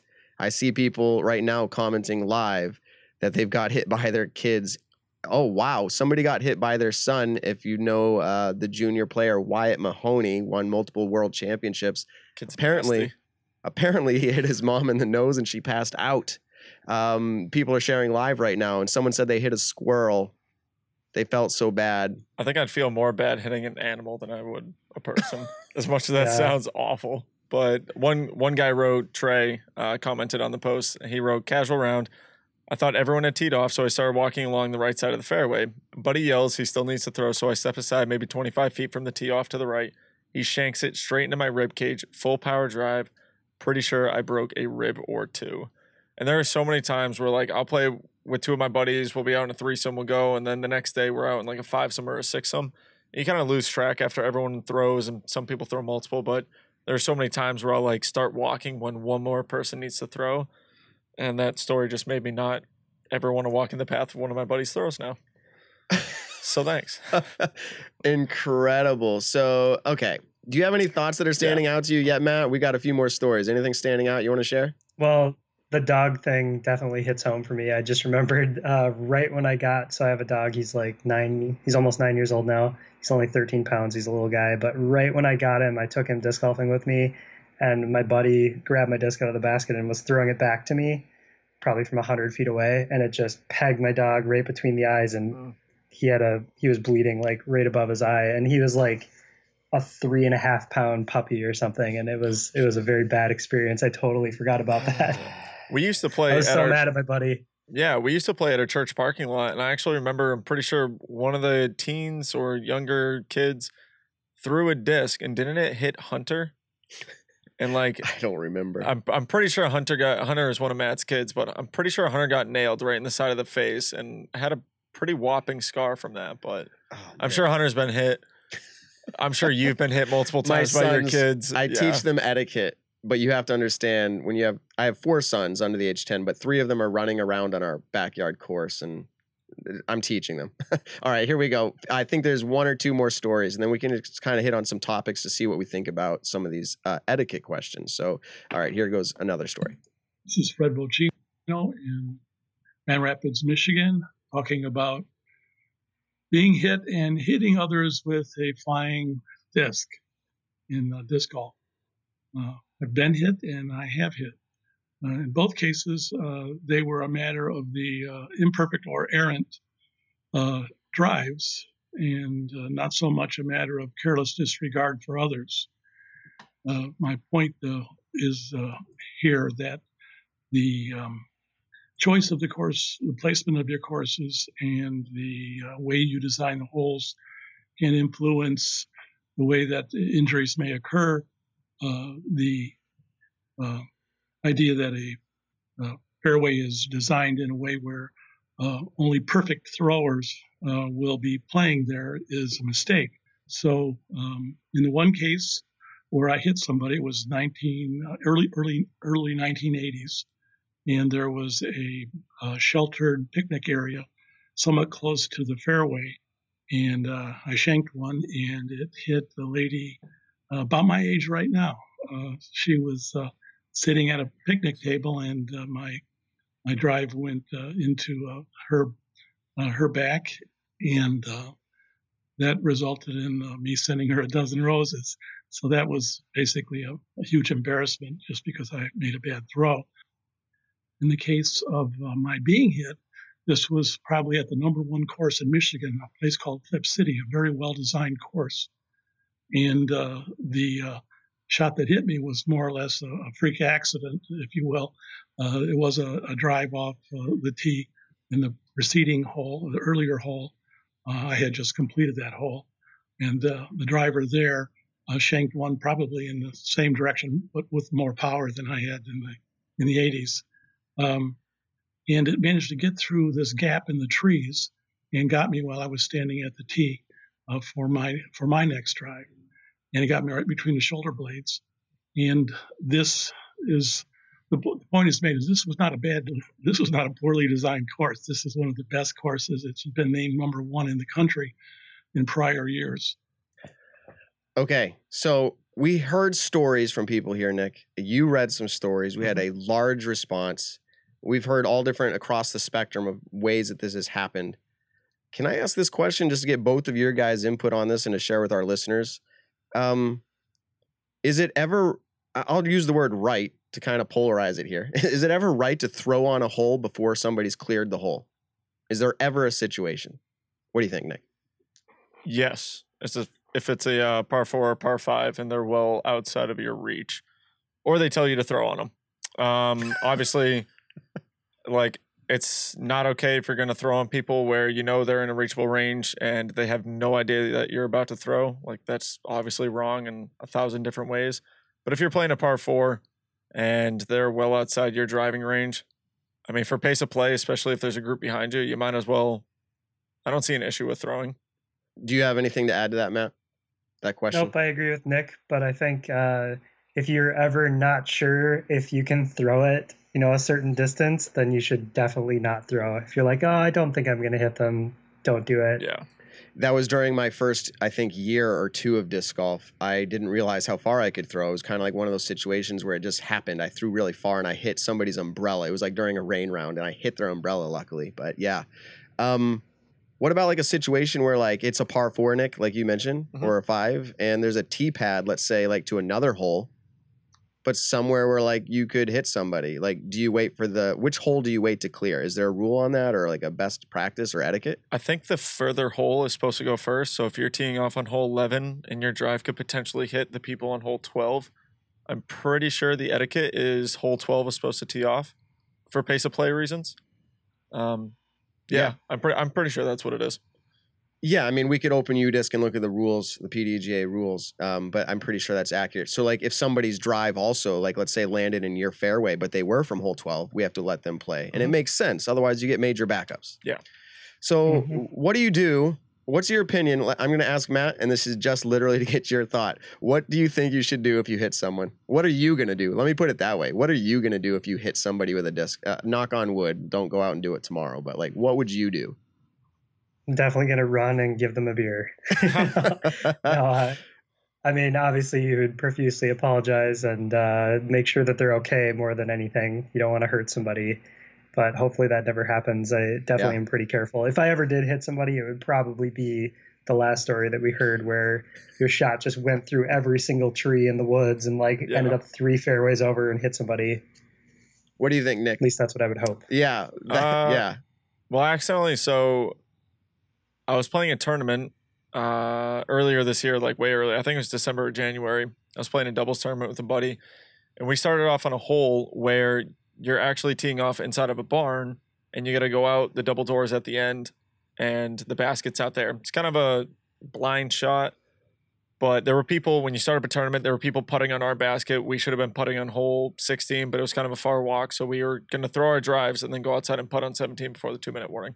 Anyways, one of my shots faded off left, hit my buddy Gage. I felt bad. He was super ticked about it, respectfully so. Um, but it was kind of just like, yo, dude, sorry, like didn't see you guys there. And then you just kind of hope it's better at that point. But I think if I saw someone and knowingly threw on them and then hit them, I would just, yeah, like you said, apologize profusely and like, I don't know. I would hope I would never do that.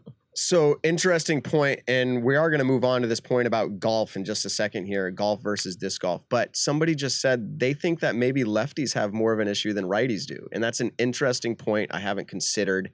It's possible due to, and maybe this is incorrect. Course design. Course design. I I'm a feel like lefty. Okay. okay. So as a lefty, do you feel like a lot of courses now we're getting off topic are designed more for righties typically i know that's kind of like I mean, I I like to think that I'd never step up to a hole and think that it's designed for a certain handedness because you should be able to throw every shot on the course. yes And as a lefty, like I'm sure you guys have noticed when you play with lefties, like we're good at throwing annies. Like we just have to be because Yeah.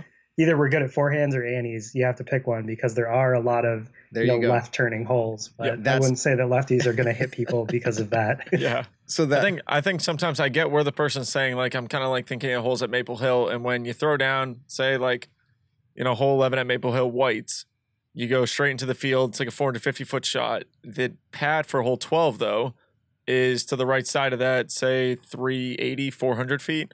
So I guess as a lefty, if you don't get the power and you're gonna hyzer out, you're literally gonna hyzer right into 12's tee pad. I mean, even as a righty, when you turn it over too much, we always have to yell for it, the Nick. people. But I did you look at the show notes or did I not put those in there? I got hit on hole 12 that you're actually talking Oh. about.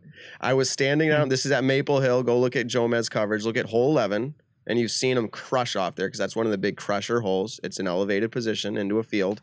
And hole 12's tee pad is technically not a full shank, but for a pro, it would be a full shank. For the am, it, it happens often. Mhm. But I'm down at the tee pad standing there with my group and I just get creamed in the shoulder and I didn't see it coming at all. So it's a pure surprise. I thought my buddy just punched me like real hard in the shoulder for no reason. And I realized that's what happened. So yes, to your point, a lefty on that hole specifically for sure.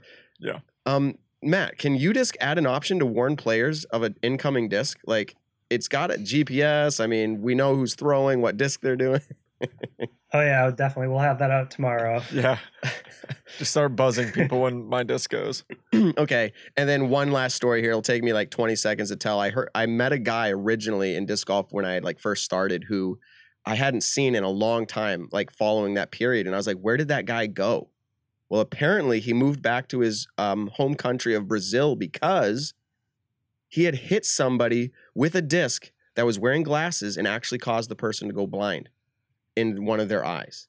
And because he couldn't face the legal charges and the suing and all that, he literally fled the country. That's my understanding of it. I haven't talked to him about that.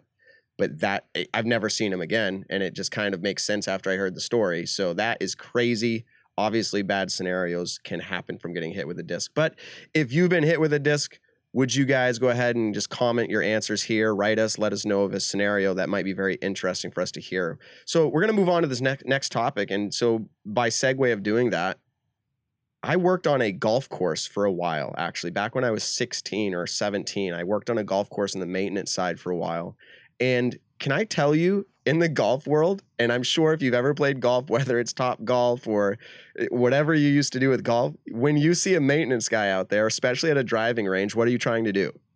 Well, at Top Golf, you're trying to hit the guy who's collecting all the golf balls every time. You're going for him. So, have you ever successfully hit him or the cart? I've seen people do it. I personally have not. I'm so bad at golf, but I, I have seen people do it. Okay. So I was driving a gator as the maintenance crew down one of these like service roads, and somebody creamed a ball. I mean, straight towards us. And I'm driving kind of down the road in the same direction as they're hitting towards me.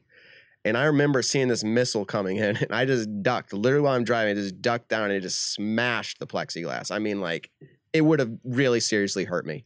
So, like, here's my point. We're just moving into golf, but it was that was that was my segue to get into golf. Okay, did you like that? What'd you think, Matt? Good segue. Super smooth. If you got hit by a golf ball, comment now. Is it going to hurt worse? I guess that's hard to know. You'd have to define it. But to get general in general, getting hit by a golf ball or getting hit by a disc, what do you think, Nick? I mean, a golf ball's coming at you a lot faster than a disc is. I feel like at the start of a swing, but I don't know. Maybe towards the end of a flight of a disc golf disc, it would hurt more. I, I, personally, I think, dude, I would not want to step anywhere near someone who's driving and hitting a golf ball. I don't want to be anywhere near that and get hit. What do you think, Matt? Which this is like the show Jackass. Would you rather many- would you rather take a Yeah. shot from a golf ball or a disc? From let's put it I this way. Let's do criteria from a 100 Yeah, feet. Oh, a disc. from a hundred feet. 100 feet. I mean, in ball golf, 100 feet is pretty close. Yeah, and that ball's coming think- at you yeah. over 140 miles per hour. I'm pretty sure.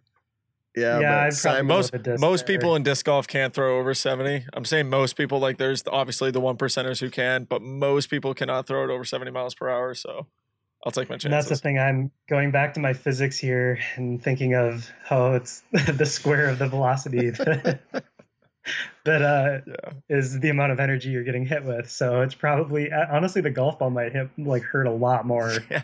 I don't know. It's tough because the Yeah. disc is beveled and like Yes. the ball is round. There's too many variables. Too many think I can give variables. Good answer. Okay, so let's just get this question out of the way. Are you ready? Some people are going to be surprised that we can even ask this question because it doesn't seem like a question to a lot of people that has relevance to be talked about. But here we go. You ready? What do you think about this? Is disc golf easier than golf? What is your literal initial reaction? What? Oh, yeah, he's straight up. He's just like he said it, but I, I want to make sure we hear it. What do you think, Matt? Yeah, disc golf is is easier than golf for sure. Um, and there's a few reasons for that, in my opinion. I mean, really putting, it all comes down to putting. In ball golf, putting is really where you separate like good players from not as good players. And in disc golf, putting is very much easier. Um, just the nature of it. You know, what is a putt in disc golf and what is a putt in ball golf? Um, you could have a putt in ball golf from 100 feet away because there's a green that's 100 feet wide or 200 feet wide even Yep. there's some crazy greens out there um, so in my opinion yeah ball golf is significantly harder um, you're hitting balls like they measure in yards and we measure in feet but the distances of our holes just the number is about the same Mhm. so that means that their holes are three times as long and they're hitting a much smaller ball to a much smaller target Yes. Let me ask you this. Would the sword swallower swallower say it's easier to swallow a sword than juggle 10 balls to the person who can juggle 10 balls? Would they say, "Hey, juggling 10 balls is harder than sword swallowing?" Or would the juggler say, "Man, sword swallowing is definitely harder. I can juggle 10 balls." You see what I'm saying? Like which one's tougher there? Well i don't think that those are really related like disc golf and ball golf are Okay. I mean, disc golf and ball golf, it's the same objective. You're both trying to get uh, an object into a target. Whereas putting a sword down your mouth or juggling a ball, like that's totally different things. That's What- just how what do I you- feel. No, that's fine. So, what do you think about? And I'm going to argue this point because I actually think I have where I want to go with this, but I want you guys to keep sharing for sure. What about Tiger Woods looking into the face of Michael Jordan? And now let's take away the the news and TMZ and all those people that are going to say, "Oh, how full of himself he is." Like, is Tiger Woods going to say golf is harder to play than basketball at the same level that Michael Jordan is. I just picked two of the best. Like, which one are they going to say is harder to play? Yeah. I, I think that's also hard to compare. I mean, I'm going to give an answer to it, but it's hard to compare because basketball being a team sport, Tiger Woods might say, Mhm. yeah, that's harder because you have four other people on the court helping you out at all times. In golf, it's you versus the elements and the course and everything like that. So I think kind of where in golf, you're pretty much playing you versus the field, as in like 1v1, v1, v1. Um, you could almost equate that to maybe more tennis. So Roger Federer, you know, Nadal, and everyone like that. I don't know. It's weird. I think personally, I look at golf as being one of the hardest sports, and especially one of the hardest sports to get good at, only in the sense that it's probably the least accessible sport when it comes to money. Like Mhm. basketball, you can go out and buy a forty dollar basketball. You can go to the public park. You can shoot hoops for the next six hours. You can't. You got to go to a driving range and you got to pay ten dollars for a bucket of balls, or you got to go to a golf course. You got to pay sixty dollars with a cart to go play around. And at the same time, you're not really like. I never played golf because I. I mean, I've obviously played golf before, but I've never said, "Oh yeah, I want to get really good at golf." And so this is probably one of the reasons why I haven't done it. But when I go out disc golfing, there are sometimes in my practice rounds where I don't leave the hole until I birdie it.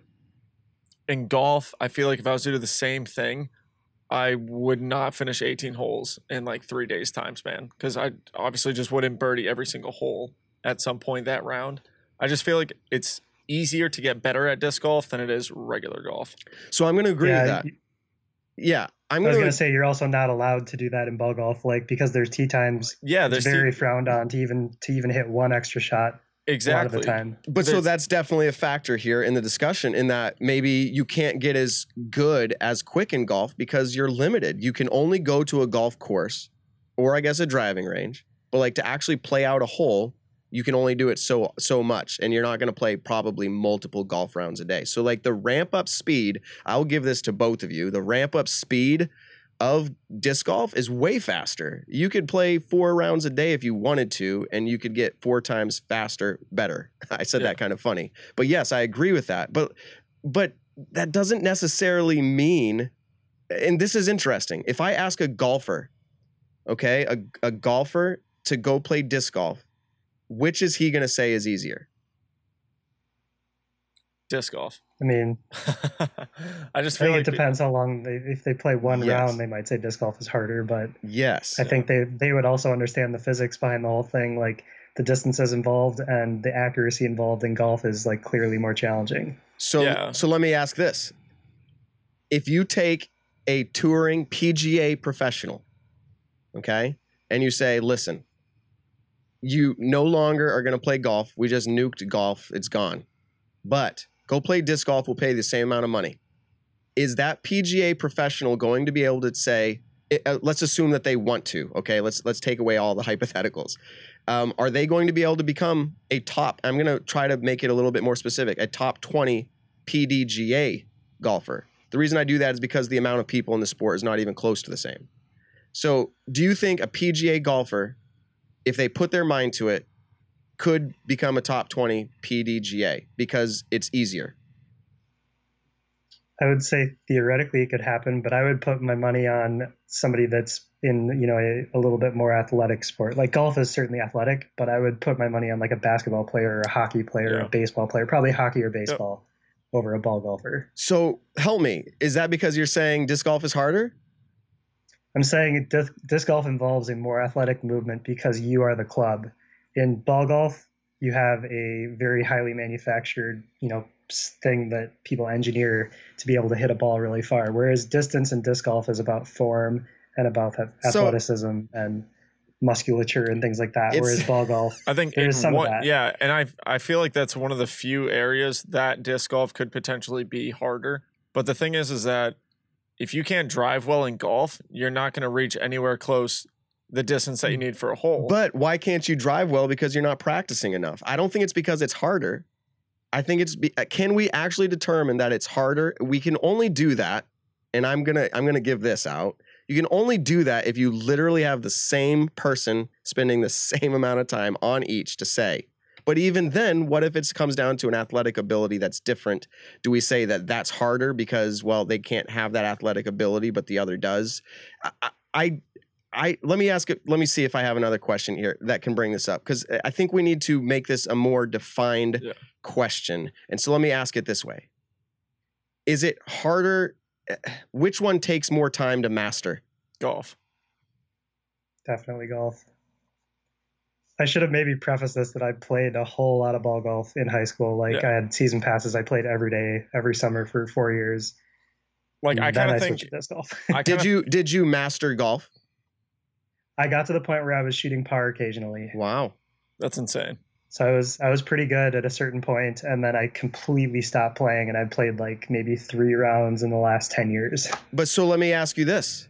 And you got to understand, this is who I am, my personality I bring to the show. I'm not trying to pin you in a corner, but why then? And I don't know your rating in PDGA, and I don't care to know it right now. I haven't like- played a tournament in four and a half years. Okay, so but- don't. But do you think, and maybe so back when you were playing disc golf more, you're saying that you believe that you could be way better at disc golf than you were at golf?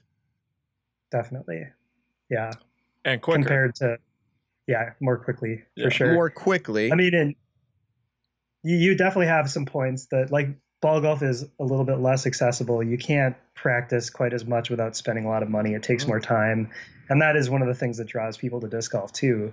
But at the same time, like having played both, just you know the distances involved, the like hand-eye coordination, the judging of distances is so much harder in ball golf because you can stand there and say like like in disc golf you can stand there and you pretty much always know if you played a lot you know like okay that's somewhere between 300 to 330 feet away or something Yeah. like that whereas in ball golf it's like i have no idea like that could be like 200 yards away or that could be 230 yards away and the only reason you know is because they have markers in the ground Yeah, that are like exactly. this is 220 from the pin and then you go okay you know my because you're playing wood, it's what I 300 foot or you're playing 350 yard holes.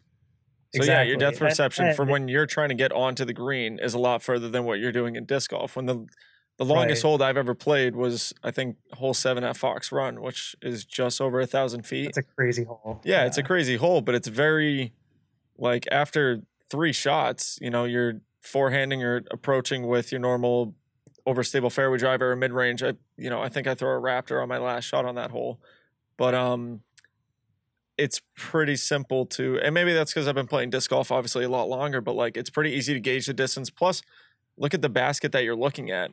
You know, in golf, you're looking Right. at a skinny, skinny pole. Yes. You can't even see the hole in the ground. But of course, a disc golfer is going to say golf is harder. Like, I can't understand. Like, I, I know I've only brought disc golfers on the show, but like, of course, a disc golfer is going to say it's harder unless they've, if they've mastered golf, then they they may or may not say it because maybe it came easy to them, right? Uh, it, it's it's a it's an interesting proposition to say which one's harder because is it harder to become Paul McBeth? And I'm not going to lie, there is something off the charts about him as a player. And you can look at stats, you can look at everything. Is it harder to become him or Tiger Woods? And you can say Tiger Woods, and that could be because you're measuring that against competition. You're saying it's harder because of the competition he's going against. I'm actually asking is it's the sport itself harder to master than disc golf? And then the reason, and I'll follow it up with this Can you ever top out in disc golf? Like, hey, we've hit the end. I've mastered it. It's over. Or are you always needing to improve your game? And I would ask the same thing about golf. And if that's the case, are we just saying, because I know the answer to that is you can never top out, you always have something to Yeah. improve on. So, because of that, are we going to say which one takes longer to master? Is that what we're basing this off of? Like, which one takes longer? Because you're obviously, and- but I feel like it's always forever. Like, you're never going to top out. So, how can we say that one's actually harder than the other? yeah, I, I think that's what crazy. That's what's crazy about sports is you can't really top out at it. Like, because there's going to be that mistake that you made at a tournament that you can always think, oh, I should have, Im- I can improve on that. Like, I put it 98% from circle one this week. I should have put it 100%. So that's always something that you can work on. But like disc golf and golf, like you're never going to be perfect at them. Like you'll you'll never be perfect at a sport. If you're a high level competitor, you will never be perfect at it. You can be obviously be the best you can be, and with disc golf we have the rating system. So I don't think there's a limiter on what people can do because like Paul's the highest rated in the world and Paul's also shot the highest rated round. He could beat both of those records that he has. And then after that in 20 years someone else can beat those records. Like I don't think we'll ever be able to limit it unless you take out those certain things. No. And so let me just say this as a recap. I personally believe that most people are evaluating this discussion, and I'm not discrediting that you guys have your own opinions on this, but most people are basing this off of the speed at which somebody can get better at it. Like, I can teach somebody new and they can actually go play a tournament in a couple weeks because, well, look at Brodie Smith. That's a very relevant topic here. Yeah. I think we should have him on the show sometime and ask him about golf because he actually did that at a touring level, I think. Um, but we, there's two other points I just want to mention. One is age is relevant. I had somebody comment that to a 65 plus year old person, golf is actually um, disc golf is actually harder because, Mhm. as you mentioned, the athletic ability. So I mean, age. So you have to you have to define it. Obviously, the question. Um, but then somebody else commented, and I just want to reiterate this point for our listeners who can't see these comments coming in here is that someone said, Well, Paul, think about it. Paul only won against 100 of the best players and Tiger against 1,000. But this goes back to my point. I'm not saying which is harder to win a championship. I'm saying which sport is harder because which one is harder to win a championship is really not fair to Paul. Because if we had a thousand top pros in the world for disc golf, would Paul win right now? And my answer is right now at this time, yes. And that does so I, I think that is not part of the discussion as far as which is harder. That would be part of the discussion, which is harder to win. Okay. But not necessarily which one is harder. And I'm talking on a very practical level. And maybe I'm just offended because how many times have you heard, and this is to our listeners, I was sitting at work and someone looks over at me and I said, Hey, you want to play disc golf? And he goes, No, that's too easy. I, I like the real I like the real thing. And I'm thinking to myself, have you ever thrown a disc? And I asked him that, and he said no. And it just really offended me that what apparently I'm doing and I'm struggling hard as a 935 rated player to do is so easy. and so Yeah. that's where, I mean, and then we hear Simon, and I'm just going to put it out there, right? In his vlog. You've been on his vlog, Nick. Yeah. And have you ever golfed with Simon? Uh, I've played indoor golfing simulators with Simon. Yeah, Is he good at golf? he's better than the the average person who never plays. Like he's actually he can hit the ball fairly well. Yeah. And so I heard him in one of his vlogs, shout out to his vlogs. He said, compared to, uh, or he said, golf compared to disc golf, like disc golf is really easy. Like this is from Simon's mouth. Now, just because he's Simon and he throws disc golf really well, to me, it, it sounds like, well, of course, you don't spend much time playing golf. Of course, that's harder to you. I, it's an interesting topic, at the very least to me. Matt Graham on the Nick and Matt show. I'm just making my points. If you agree with any of my points, I see some people agreeing here. Um, some people are totally disagreeing. Do you have any other thoughts, Matt, on this that have come up here in the last little bit? I was just going to say that when I'm thinking about this, the reason that golf is so much harder to me is because if you're off even by a tiny amount, your angle when you're hitting that ball, your ball is going to go in the wrong direction way, way, way, way further than a disc would. If your disc slips out a little bit, if you grip lock it a little bit, it's not going to end up terribly. You're not going to be like, you know, literally 600 feet the wrong direction. So disc Ball golfers are luckier. Okay, so Uh, it's just it's just physics. I mean, Yeah. there's less No, I velocity. yeah, and I, there's, I i a thousand percent agree with that. So- I mean, like you said, if you miss your line in disc golf, there are potential times that you're going to park the hole still. But if you miss Mhm. your line in golf, like when that ball starts going Yeah. to the right and slices, it ain't coming back. There's no S curve Nope. in golf. It's it's gone. Goodbye. but that's another point. plus the that, wind and that other no, things, okay, but that you know. makes another point to me. Golf only has like so many 3D paths through the air, X, Y, Z, whatever. And like golf, you can actually start going one direction, go the other direction, and if you have a really crazy throw, you can go the other direction. In disc golf, And- yeah. Yes. And so to me, you're actually adding more variables. And here's the point. You're talking about like, hey, if you let the go a little, the angle a little off. Okay, that might be true if you're playing like Fountain Hills or like one of those courses that's wide open. But at Maple Hill, if you are a little off, you're you're punished to the max. There's OB on almost every hole. There's water everywhere. So yeah, but at least your disc only went 100 feet and didn't go 600 feet. The, but the but to your Yeah. direction, and you point, but to your found point, ball. you Yeah. can't throw a disc's max distance is way less. And so the whole distance is you can't use that as a straight comparison because I'm not saying go throw a disc golf disc on a golf course. I'm saying throw Oh, a disc sure. golf. So meaning if, if 600 feet's the max distance, we have to do. So you talked about putting earlier, right? And you said like a, a hundred foot putt. Eh, You can I don't think you can go a hundred foot putt disc golf to hundred foot. It's a different game. I mean, not a different. It's the same strategy or goal, but it's different. And so like I personally wouldn't compare a 20 foot putt in golf to a 20 foot putt in disc golf. I would say that No, that's not comparable. Yeah. So we would compare a 20 foot putt in golf to maybe honestly a 90 or a 100 foot putt in well maybe not that I don't know something in that range. My Around point that, is yeah. that doesn't make the sport easier or harder in my opinion because again the tools are different you talked about um, the tool that was in your hand was designed in a special way to you know ricochet a ball so far and so if let's do this this is a different discussion i'll kind of just wrap up on this the players who started golf a long time ago imagine if they looked at the golfers today do you think they would say the game was harder back then or today Well, that's the same thing disc golfers say. The game was harder back when Ken Klimo and Barry Schultz were winning everything than it is now that Paul, Ricky, and Eagle and those players are winning everything because the technology advances. So, yeah, old timers are obviously going to say that it's easier nowadays, but at the same time, they all have the respect level, as in like what the top players in the world and the top distance players and everything like that. What they're doing is incredible in and of itself, but there is yeah, there's a case where you could say it's easier because of our technology, but at the same time, our when technology grew in disc golf and golf, the courses also got bigger. So Mhm. courses that you know players were playing back in the 70s 80s and 90s for disc golf when discs did you know they were kind of like cheap plastic you flipped them up they turned to the right no one really had a forehand anything like that you know their holes were 200 to 300 feet i feel like like you could go back and look at worlds and they shoot negative 90 over seven, eight rounds or something like that. So it's insane. I don't know. Then you look at courses now like Northwoods Golds, where if you're a couple under par, like you did an incredible thing. And I love that. I think that's the best way to compare disc golf to golf is like Yeah. we have courses where Fountain Hills you go and shoot 17 down and that puts you on lead card. But But that just means, and we can go on forever. I'll argue this point, but that just means that par is easier. That doesn't mean it's easier to throw the disc and do what you did. That just means par was easier. So if we're again, if we're Yeah. saying is the competition easier, I will give you that. Disc golf competition is way easier because there's not as many people at a high level. That Yep. will change eventually. If you say, is it easier to shoot under par in disc golf? I will give you that 100%. It's way easier. I do it. Yeah.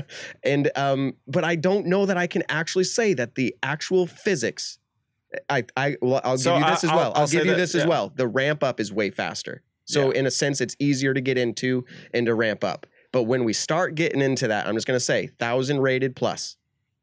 Is it actually easier to refine at the smallest detail of how I hold my thumb, the angle, the spin, the thoughts about the wind in your backswing, just all of it together? I feel like the human brain is doing just as much, if not more, than golf at the same time. I don't know. I think so. uh, One of the things you know Matt was talking about earlier was the margin for error in golf is a lot higher than it is in disc golf. Like he was saying, if you mess up your drive, if you duff the ball in golf and you go 30 yards off the tee, you can't throw your driver again. In disc golf, sometimes if you mess your shot up, you can usually throw your driver again. You can run up to it. In golf, you don't put another tee in the ground, and so you lose however much distance just off of that hmm to par everything in disc golf is a thousand times. It, it's easier to. Uh, what's the UDisc? Um, bounce back, the bounce back oh, stat. Oh yeah. Is that bounce what back, it's? Yeah. it's easier to have a, a higher bounce back stat in disc golf than it is golf. I think by a thousand percent. Like I, I don't know. This argument's weird because you're point. comparing. You're comparing two different I'd bring up sports. is- What's that? sorry. I was just gonna say, ball golf is played on the ground, and disc golf is played in the air. Yeah. And that's something that I think a lot of people don't think about. So in ball golf, your lie impacts so much what your potential for your next shot is. So your ball can you can have a perfectly great drive, you know, 300 yards up the center, and then it settles in a divot. And you get up there and you have to play it where it lies. So guess what? Like you said, you can't get your driver out. You're getting, you know, like a nine iron out, and you're trying to just hack at the ground. Yeah, you're your position ball up in playing at air. that point. Okay, so I'll just wrap this up by saying I think it's still a question about which which would take longer to master and and Golf. at this point yes and at this point I would actually say that's probably correct but that doesn't mean necessarily that it's easier because I think if you take a thousand again a thousand really good disc golfers and I'm talking let's say thousand forty plus okay in the future and you have a thousand golfers, like we're going to be very impressed with the winner of disc golf almost as much as we are golf in the future if there's that many competitors vying for that position because it's going to come down to the smallest detail. Um, so I we- think this year's Worlds, or excuse me, last year's Worlds in Peoria, really showed like very very competitive, high level. Like that was the best Worlds to watch in a long time.